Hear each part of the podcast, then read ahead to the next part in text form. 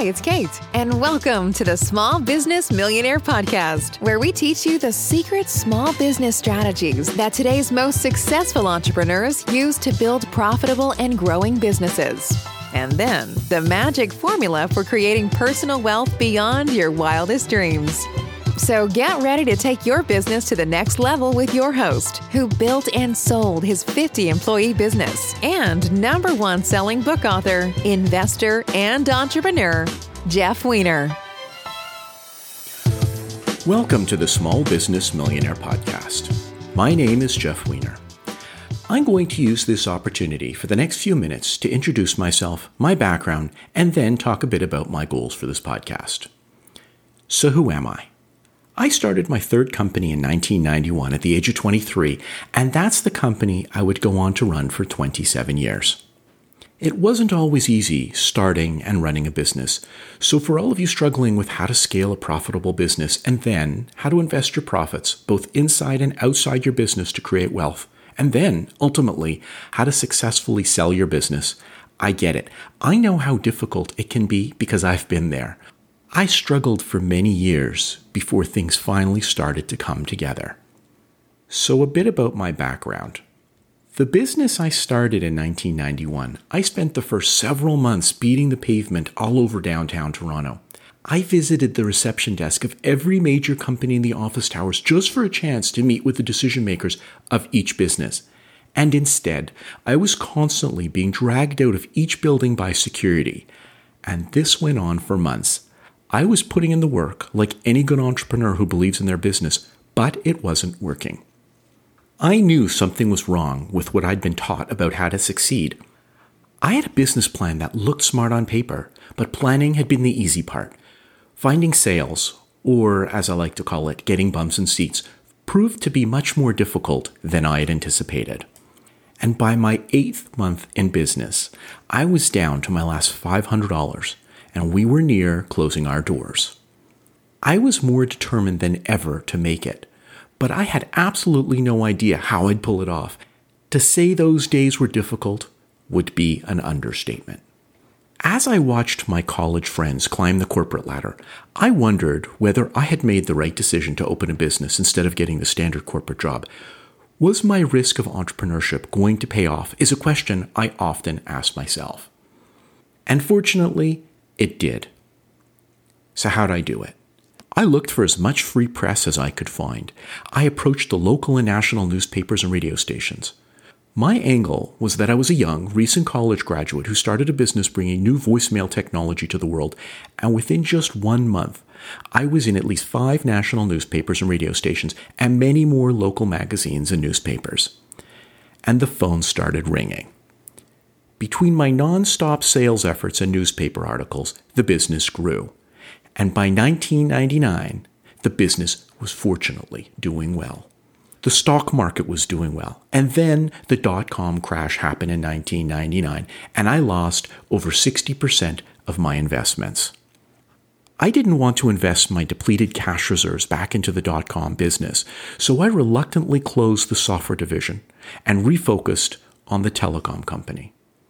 Thankfully, the telecom business continued to expand and profits were healthy, so for the next few years, I focused on building the telecom company. I also decided that I wasn't going to invest the profits myself. This time around, I needed help. And that's when my foray into real estate investing begins. Now, let's fast forward to 2008. We were faced with the biggest financial disaster in decades. The capital markets closed down. I had lots of dry powder, which is another way of saying cash, ready to go shopping. It also happened to be the same time I came across the 2,000 year old bucket strategy, and that's what I wrote my book about The Kick Ass Entrepreneur's Guide to Investing Three Simple Steps to Create Massive Wealth with Your Business's Profits, which, by the way, was number one on Amazon in both the nonfiction and business sections for six weeks during the summer of 2018.